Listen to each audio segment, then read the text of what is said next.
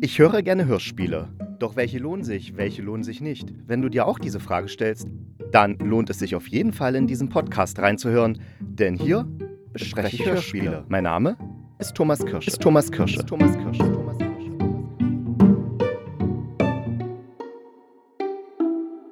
Es ist schon wieder eine Woche um und damit Zeit für den Hörspielkritiker.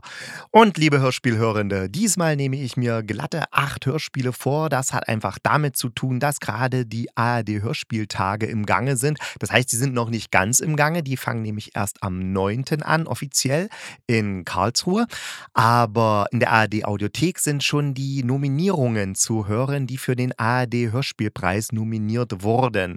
Und da habe ich mich mal durchgehört gehört und will euch einfach mal meine Favoriten nennen. Und dann habe ich noch zwei andere Hörspiele gehört, die jetzt nichts mit den ARD-Hörspieltagen zu tun haben, die ich einfach nur gut fand und deswegen euch auch vorstellen möchte. Doch bevor ich starte, noch ein kleiner Gruß an den Hörspielschmied aus Berlin und zwar Konstantin Wiedemann. Ich habe deine Mail bekommen, habe auch schon alle Hörspiele gehört und ich melde mich bei dir. Versprochen. Doch jetzt erstmal zurück zu den Hörspielen. Also, wie gesagt, ich werde acht Hörspiele heute besprechen. Und zwar ähm, sechs davon von den ARD-Hörspieltagen, also die für den ARD-Hörspielpreis nominiert sind. Und das sind am Ende wird alles gut und wenn es nicht gut ist, dann ist es trotzdem das Ende. Dann Hysterektomie, dann Ingo 3000, dann Dramolett, dann Playblack Radio, dann Goldmännchen, nee, Goldmädchen, ein modernes Märchen in vier Verwandlungen. Äh, ja, das waren erstmal die Nominierungen für den ARD-Hörspielpreis und dann werde ich noch außerdem von Patricia Highsmith die gläserne Zelle für euch kurz beleuchten und das Hörspiel, das Hörspiel, nee, den Hörspielklassiker Dr. Jekyll und Mr. Hyde. Jawohl. So, doch jetzt mal erstmal was kurz zu den ARD-Hörspieltagen. Die ARD-Hörspieltage 2023. Die ARD-Hörspieltage 2023 finden im ZKM Karlsruhe statt. Und wer jetzt denkt, ZKM, das ist bestimmt das zentrale Kombinat für Maschinenproduktion, der hat nicht Unrecht. Nein, das ist das Zentrum für Kunst und Medien in Karlsruhe. Und da laufen diese ARD-Hörspieltage vom 9. November bis 12. November 2023. 2020. Und laut Webseite wird geboten drei Live-Hörspiele, obwohl das eine Lüge ist, aber das erkläre ich euch gleich. Dann Binge-Listening des Hörspiels Mia Insomnia und zwar am Abend des 9.11.23. Eine Jury-Diskussion zum Deutschen Hörspielpreis der ARD. Die Nacht der Gewinnerin mit Band Botticelli Baby am Samstag.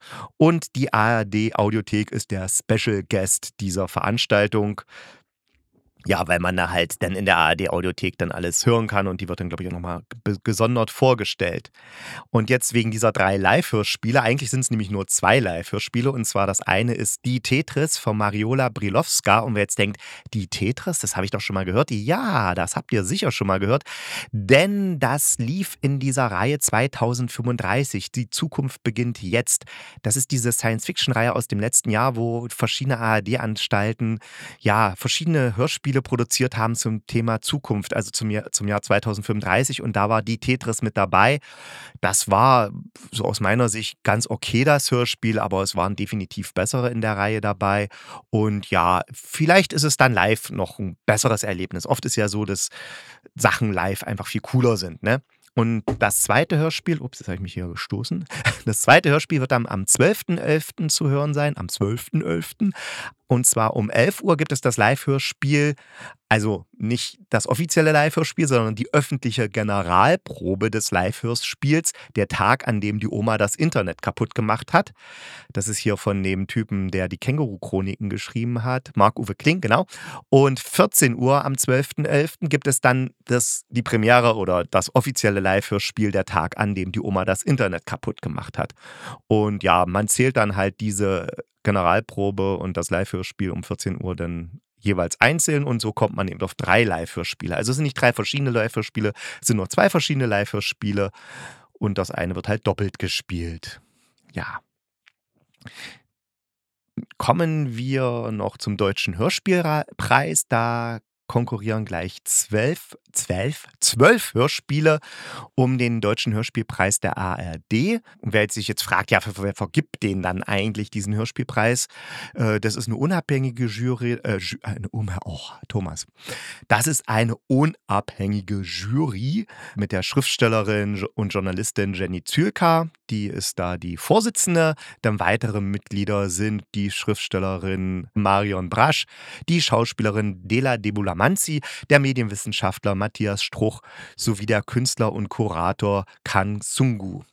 Äh, dann gibt es noch den Kinderhörspielpreis, über den eine Kinderjury entscheidet.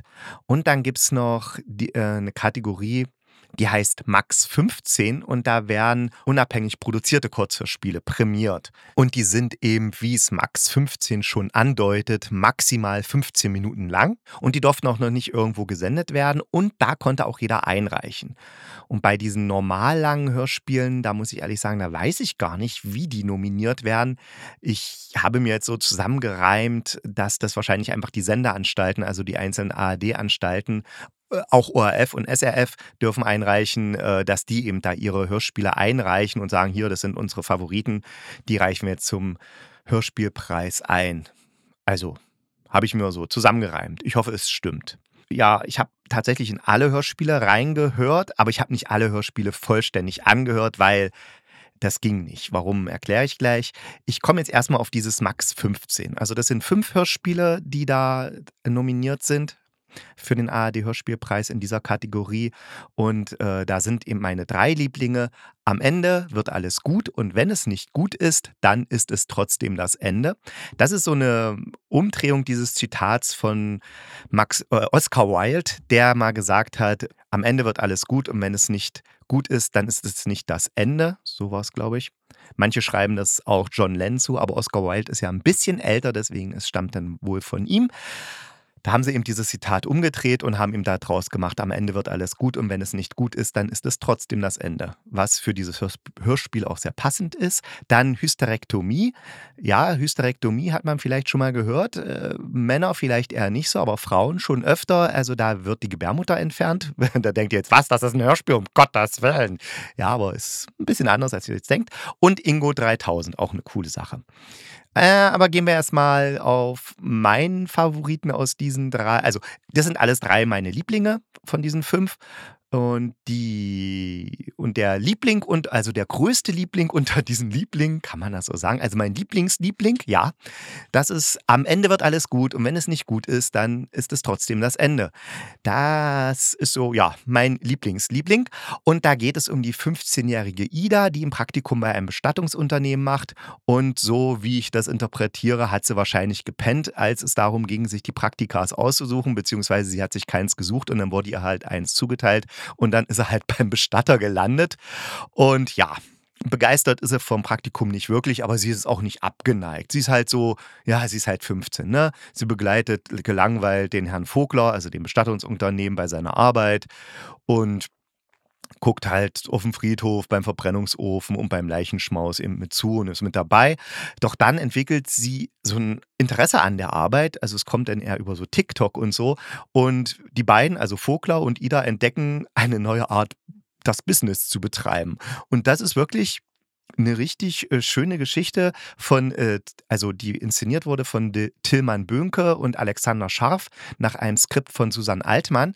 Und ja, das äh, ist eine Produktion vom experimentellen Radio der Bauhaus-Universität Weimar im Jahr 2023. Das Hörspiel ist so, dass ich es echt schade fand, als es dann schon zu Ende war. Die hatten ja nur 15 Minuten Zeit. Es ist wirklich, und ich war auch erstaunt, wie perfekt das gespielt ist, ja. Also gerade die 15-Jährige, weil genauso erlebe ich die, wenn ich zum Beispiel so Hörspielworkshops in der 9. Klasse mache. Die sind dann 15. Und das ist auch so eine Mischung aus, die sind so gelangweilt und so uninteressiert, so ein bisschen cool. Aber dann irgendwann macht es so Knack und dann sind sie total mit dabei und sind interessiert und sind dann nachher ganz stolz auf ihr, ihr Ding. Und genauso ist das hier. Also, das ist sehr schön eingefangen, wie so eine 15-Jährige agiert. Das haben sie echt toll gemacht, denn auch die Geräusche sind toll und die Geschichte an sich ist auch super, weil die könnte man auch noch so schön ausbauen. Ne? Da könnte man noch ein Stundenhörspiel machen oder man könnte tatsächlich vielleicht sogar eine ganze Serie draus machen, weil einfach die Idee gut ist und es macht auch Spaß zuzuhören. Und also das sind auf jeden Fall 15 Minuten, die sich lohnen. Selbst wer jetzt sagt, ich höre nicht so gern Hörspiele oder so, einfach diese 15 Minuten mal anhören, das macht auf jeden Fall Spaß. Dann mein zweitliebstes Lieblingshörspiel aus der Reihe Max 15, das ist Hysterekt Hysterektomie. Und das ist tatsächlich, und da habe ich mich mal wieder über mich selber gewundert, weil ich dachte, habe ich ja schon öfter mal gesagt, dass ich mag, wenn so viel Geräusche, Musik und Dialoge und bla bla bla. Aber hier ist es nur ein Monolog, Monolog einer Frau. Und das ist aber so interessant, dass ich da zuhören musste. Und wie gesagt, das ist so einer meiner Favoriten jetzt.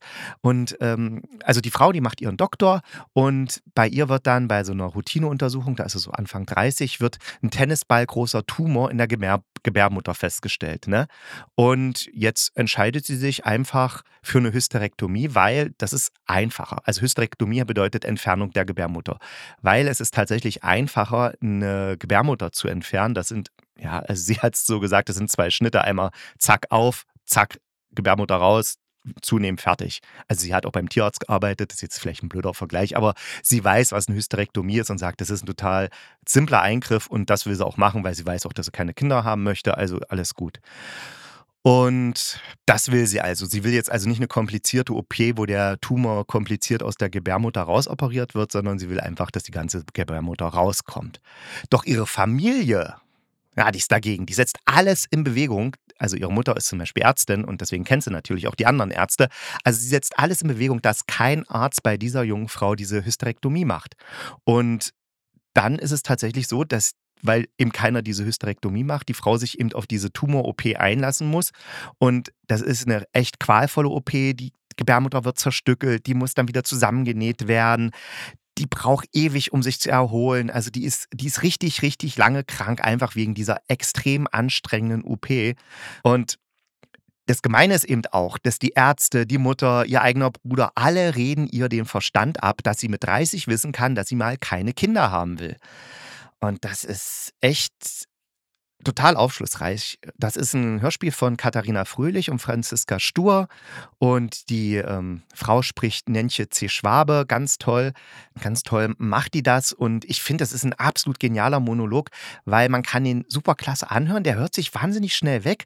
Also es sind ja auch nur zehn Minuten, aber man hat nie das Gefühl, oh, das ist jetzt irgendwie langweilig oder so. Es ist die ganze Zeit interessant, man bleibt am Ball immer und äh, das ist so plastisch, dieses Beispiel, weil das zeigt, bei so einer kleinen Sache möchte ich jetzt nicht sagen, aber bei so einer einfachen Sache wie, wie eben eine Hysterektomie, dass da eben die Frauen absolut nicht gleichberechtigt sind. Ne? Also die Mediziner und Versicherungen entscheiden, was eine Frau ist. Eine Frau ist eine Gebärmaschine und mehr nicht. Und wenn sie das nicht sein will, dann würden ihr alle möglichen Steine in den Weg gelegt, weil eine Frau ist ja mit Anfang 30 gar nicht dazu in der Lage zu entscheiden, dass sie noch keine Kinder will. Ja, weil eine Frau ja geistig behindert ist von Natur aus, ne? weil sie hat ja eine Gebärmutter. Sie muss ja Kinder kriegen, la la la.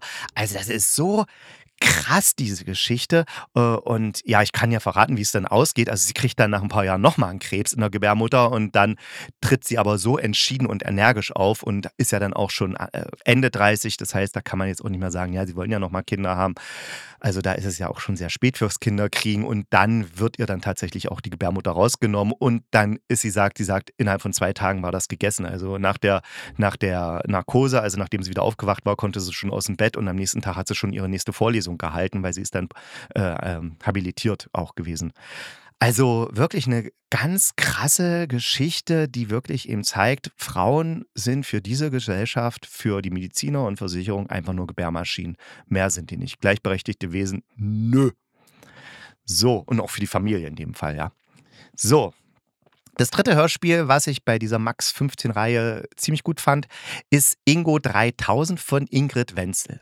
Und das ist echt charmant, weil das ist ein Kind, was denn, also das ist eine Frau, die erzählt, wie sie als Kind glaubte, dass man mit, sich mit fünf Jahren sein Geschlecht aussuchen kann. Ne? Und dann am fünften Geburtstag war sie dann eben super enttäuscht, weil das nicht so war. Also sie hat dann einfach so einen hässlichen Barbiehund bekommen, aber sie konnte sich nicht ihr Geschlecht aussuchen. Ja, und dann geht es eben weiter, wie sie eben mit diesen Geschlechterklischees kämpft, mit diesen Geschlechterrollen, die es da so gibt. Und wir erfahren zum Beispiel, dass die Bundeswehr, was so Genderneutralität angeht, echt progressiv ist, weil da werden alle gleich angeschrien, egal ob Mann oder Frau. Und da sie eh nur mit Nachnamen angebrüllt werden, macht sowieso keinen Unterschied. Das heißt, da ist die Bundeswehr doch recht fortschrittlich. Und das erzählt eben diese Ingrid Wenzel so, so schön flott und, und, und auch so witzig dabei teilweise. Und das ist so dieses bedrückende Thema von Gender finden und eigene Geschlechtsidentität und sowas, wo man dann denkt, ah, die werden dann so. Nee, das ist alles, das, das ist einfach eine, eine schöne Weise, mit dem Thema umzugehen und das zu erzählen.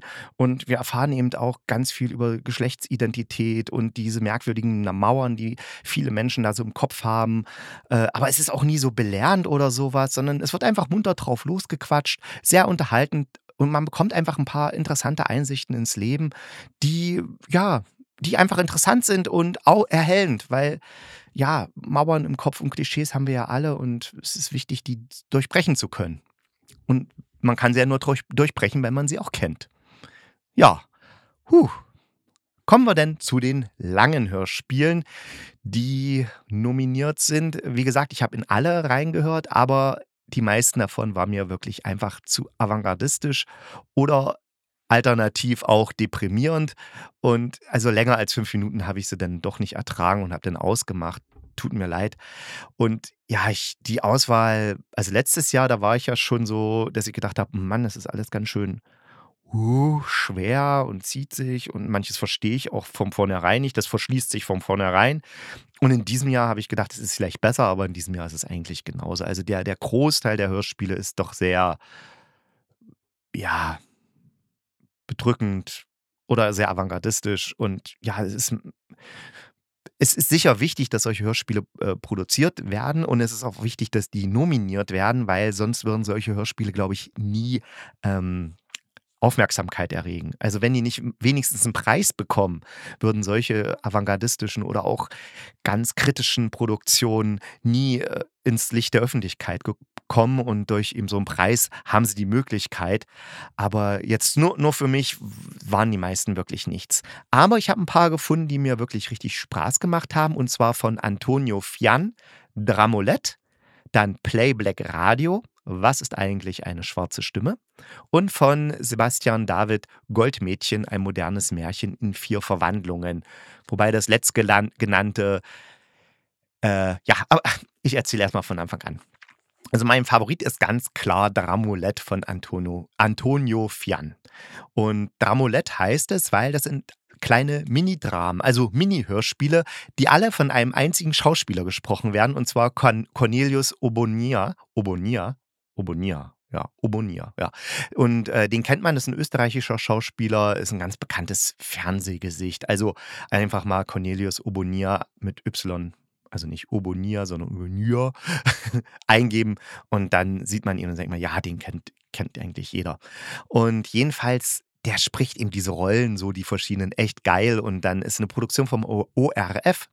Also dann hat er, es spielt eben auch in Österreich, das heißt, kommen auch so ein paar österreichische äh, Mundart-Sachen vor, aber äh, Österreich, ja, die man aber doch versteht, selbst als äh, Hochdeutsch sprechender Mensch, beziehungsweise man kann sich dann zusammenreimen, was gemeint ist. Es ist also nicht anstrengend oder so. Nee, es macht wirklich Spaß und sind jetzt nicht alle witzig dabei, aber doch einige und die sind dann auch sehr witzig. Und mein Tipp, wenn ihr da mal jetzt einen Eindruck haben wollt, hört euch bitte unbedingt das zweite Mini-Drama an. Das ist, da ruft eine Frau in einem Restaurant an und will einen Tisch bestellen und wirklich am Ende dieses kleinen Dramas, dieses Mini-Hörspiels, da habe ich mich echt weggeworfen vor Lachen, weil das ist so geil. Also bitte einfach mal das zweite Mini-Drama anhören und dann wollt ihr wahrscheinlich auch den ganzen Rest hören. Wobei die Qualität der Mini-Hörspiele schwankend ist, aber wie gesagt, der Cornelius Obonia, der macht das alles so toll. Da kann man auch den, die schwächeren Mini-Hörspiele, dieses Dramolett anhören. Aber ich bin mir sicher, dass dieses Hörspiel keine Chance auf den Preis hat, weil, also den ARD-Hörspielpreis, weil das ist satirisch, das kommt eigentlich nicht gut an, weil viele Menschen verstehen Satire nicht. Und da zähle ich Kritiker durchaus dazu. also mich. Und ja, es hat auch sehr viel Kabarettistisches und das wollen die Leute dann auch nicht. Also nicht bei sowas. Da nicht. Aber naja, egal. Play Black Radio hätte wahrscheinlich schon eher eine Chance auf einen Hörspielpreis. Ähm, der Untertitel zu dem Hörspiel lautet, was ist eigentlich eine schwarze Stimme? Und das ist jetzt kein Hörspiel im eigentlichen Sinne, so wie ich es meistens bespreche, sondern es ist eigentlich eher ein Feature zu der Frage, genau, was ist eine schwarze Stimme? Also es geht praktisch um den Rassismus bezüglich der Stimme. Also im Synchron oder bei der Musik, Stichwort Black Music. Und die wird ja gerade in Deutschland, die wird ja ausschließlich von Weißen produziert. Das heißt, da beißt sich, beziehungsweise Black Music ist ja auch so eine Erfindung der Weißen überhaupt, dass man sagt, dass die Schwarze überhaupt eine andere Musik hätten oder machen. Das hat ja eine ganz andere Ursache und das ist ja jetzt nichts, hat ja weniger mit der Hautfarbe zu tun oder eigentlich gar nicht, sondern eher mit der Geschichte. Aber egal.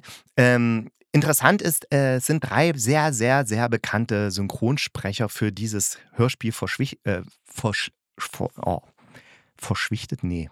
Verpflichtet worden. So wollte ich sagen. Es sind drei sehr bekannte Synchronsprecher für dieses Hörspiel verpflichtet worden. Und zwar Claudia Obschat-Minguez, die spricht zum Beispiel die Jada Pinkett Smith, Engelbert von Nordhausen, eine der wohl bekanntesten Synchronstimmen im bei uns. Äh, der spricht unter anderem Samuel L. Jackson und Tobias Schmitz, der spricht äh, beispielsweise John David Washington. Und diese drei Schauspieler, Synchronsprecher unterhalten sich dann über das Synchronbusiness und was eben eine schwarze Stimme aus ihrer Sicht ausmacht, weil das sind ja immer so Klischees, die dann damit erfüllt werden und die natürlich dann die Klischees, also im Endeffekt den Rassismus, auch noch weiter unterfüttern.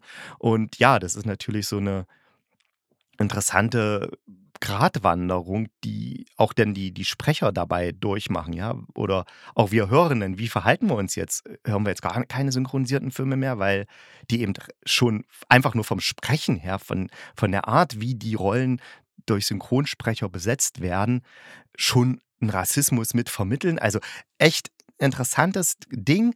Äh, Text und Idee dazu stammen von Joanna Tischkau und Jan Gemlich. Und die haben sich, das hatte ich bei einem äh, anderen Podcast gehört, die haben sich bei einer Tanzausbildung oder Tanzstudium kennengelernt, was ich sehr interessant finde. Also die kommen aus der Richtung Tanz und sind dann irgendwie auf diese Sache mit dem Sprechen und, und schwarze Stimme, wie klingt eine schwarze Stimme gekommen. Also äh, ist eine sehr geniale gibt sehr geniale Ein- und Außenan Außenansichten zum Thema Rassismus. Und ähm, das ist eine Richtung, die man ja sonst nicht so auf dem Schirm hat. Ne? So, ja, das selbst synchron, selbst das Sprechen, die Sprache, also wie die Stimme klingt oder Stimme angelegt wird, selbst dass da schon Rassismus mit eingebaut wird wirklich sehr, sehr klug und sehr unterhaltsam gemacht. Also kann man schön anhören und man hat so ein paar Einsichten, auf die man vorher nicht gekommen wäre. Und äh, jetzt habe ich endlich die Gelegenheit, Identity anzubringen, was ich ja schon tausendmal anbringen wollte, weil Identity in dem Hörspiel geht es ja auch um Rassismus. Allerdings ist das jetzt Identity ist im Gegensatz zu Play Black Radio, würde ich sagen, tatsächlich noch zehnmal klüger gemacht, weil das noch viel, viel abgefahrener ist von der Idee her und noch viel, viel mehr mit diesen ganzen Rassismus-Sachen springt und hin und her baut. Also die Mita Sanyal, Mitu Sanyal ist ja wirklich, ich glaube, mit einer der klügsten Frauen, die auf der Erde zurzeit wandeln. Wahrscheinlich, wenn man ihr die Hand schüttelt, äh, steigt der eigene IQ dann gleich um 10, einfach weil man sie angefasst hat. Also das ähm, das ist dann nochmal eine, eine höhere Ausein und noch eine, eine krassere Auseinandersetzung mit dem Thema Rassismus und dabei auch sehr unterhalten, aber man muss schon ganz schön aufmerksam sein, weil sonst kommt man bei dem Hörspiel Identity nicht hinterher. Und ja, also wenn ihr glaubt, ihr wisst alles über Rassismus oder ihr seid gar nicht rassistisch, dann hört unbedingt diese beiden Hörspiele an, also Identity und Play Black Radio. Dann werdet ihr sehen, ihr wusstet tatsächlich nichts über Rassismus. Das kann ich euch garantieren. Goldmädchen, ein modernes Märchen in vier Verwandlungen. Das ist so meine letzte Empfehlung bei den ARD-Hörspiel-Nominierungen für den ARD-Hörspielpreis. Da geht es um vier Frauen, dass denen etwas Ungewöhnliches passiert. Also die eine verwandelt plötzlich alles, was sie anfasst, in Gold. Die andere steht von den Toten wieder auf die nächste trifft sich selbst und die vierte kommt beim Kleiderkauf so tief ins Internet, dass sie selbst zum Pixel wird. Das ist ein Hörspiel, was recht monologlastig ist, das gebe ich zu. Es gibt auch ein paar Dialoge, aber es sind irgendwie so interessante Ideen und Ausformungen, auch sehr gut gespielt und gesprochen, akustisch auch interessant. Also gerade bei der ersten, die sie eben da alles in Gold verwandelt, die geht dann einfach in ihrem Monolog durch die Räume und dann ändert sich immer der Hall, was allein schon irgendwie mich fasziniert hat. Ähm, an manchen Stellen finde ich es jetzt nicht so überzeugend und griffig, äh, aber ja, also ich habe ja gesagt, die meisten Hörspiele fand ich nicht so gut hörbar und das war eines der wenigen, was ich eben auch noch ganz gut hörbar fand. Und ja, deswegen hat es einfach das in meine Auswahl mit geschafft. Wer sich mal für ein, ja, interessantes Hörspiel mit ja so unterschiedlichen Wendungen und ein bisschen ja ein bisschen außerhalb der normalen Komfortzone des Hörspiels interessiert, den sei das ans Herz gelegt. Die gläserne Zelle. Nach einem Roman von Patricia Highsmith ist ein Hörspiel in zwei Teilen. Jeder Teil ist so knapp eine Stunde lang, also nicht ganz. Und wenn ihr wissen wollt, um was es geht, ich lese euch einfach den, die Inhaltsangabe aus der ARD Audiothek vor, denn die ist, ja, besser könnte ich es auch nicht machen. Also, für Philip Carter ist die Strafe vor dem Verbrechen gekommen. Man hat ihn für eine Unterschlagung verurteilt, die er nicht begangen hat. Dieser Justizirrtum hat Carter ins Gefängnis gebracht und ihn sechs Jahre lang büßen lassen. Sechs Jahre, die ihm die Daumen verkrüppelt, die Sinne abgestumpft und seine Nerven an Morphium gewöhnt haben. Aus einem gutmütigen, fröhlichen Vater wird durch die Mechanismen der Haft ein kalter, ein gebrochener Mann. Das Einzige, das ihn die Zeit in der Zelle überstehen lässt, ist die Hoffnung auf die Normalität des Draußen und die Liebe seines Lebens, Hazel und für sein Recht auf diese Liebe ist Carter zu allem bereit. Und ja, wie immer bei Patricia Highsmith spielt sich das eigentliche Geschehen im Inneren der Hauptfigur ab. Ne? Ihre Gedanken und Gefühle, das ist das Spannende, das ist das Überraschende, das ist das Unberechenbare. Und deshalb ist für mich Patricia Highsmith auch wohl die perfekte Autorin für Verhörspielungen. Denn dieses Innere, in einem Film zum Beispiel darzustellen, es ist unmöglich oder es wirkt dann albern, wenn da so eine blöde Erzählstimme kommt, ja. Aber im Hörspiel, da können wir eben dieser inneren Stimme lauschen und das ist toll. Und hier ist die innere Stimme beziehungsweise die Hauptfigur, äh, dieser Kater, der wird von äh, Patrick Güldenberg gesprochen und der macht es wirklich perfekt. Und Tatort-Fans, also vom Bremer Tatort, die kennen ihn vielleicht aus der Folge Donuts. Da ermittelt er an der Seite von Jasna Fitzi-Bauer und Luise Wolfram als Kommissar Robert Petersen. Ja, und natürlich machen auch die anderen Sprecherinnen und Sprecher ihre Sache da sehr, sehr gut. Sound stimmt auch, die Musik stimmt, die Dialoge und überhaupt die ganze dramatische Entwicklung. Also, das ist ganz toll, hochwertig produziertes Hörspiel, richtig gut gemachter Highsmith, kann man sagen.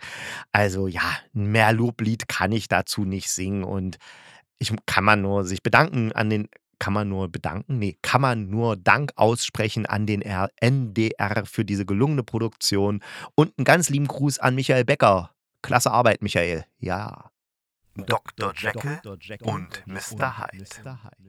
In der Podcast-Reihe Knallhart gibt es aktuell einen absoluten Klassiker der Horrorliteratur als Hörspiel und zwar Dr. Jekyll und Mr. Hyde von Robert Louis Stevenson. Ja, das ist genau derselbe, der auch die Schatzinsel geschrieben hat. Also ein toller Mann, der sozusagen zwei absolute Klassiker der Weltliteratur produziert hat. Und dieses Hörspiel ist von 1997 wurde vom WDR produziert und von Annette Kurt inszeniert. Sind wieder zwei Teile und jeder ist so um die 50 Minuten lang.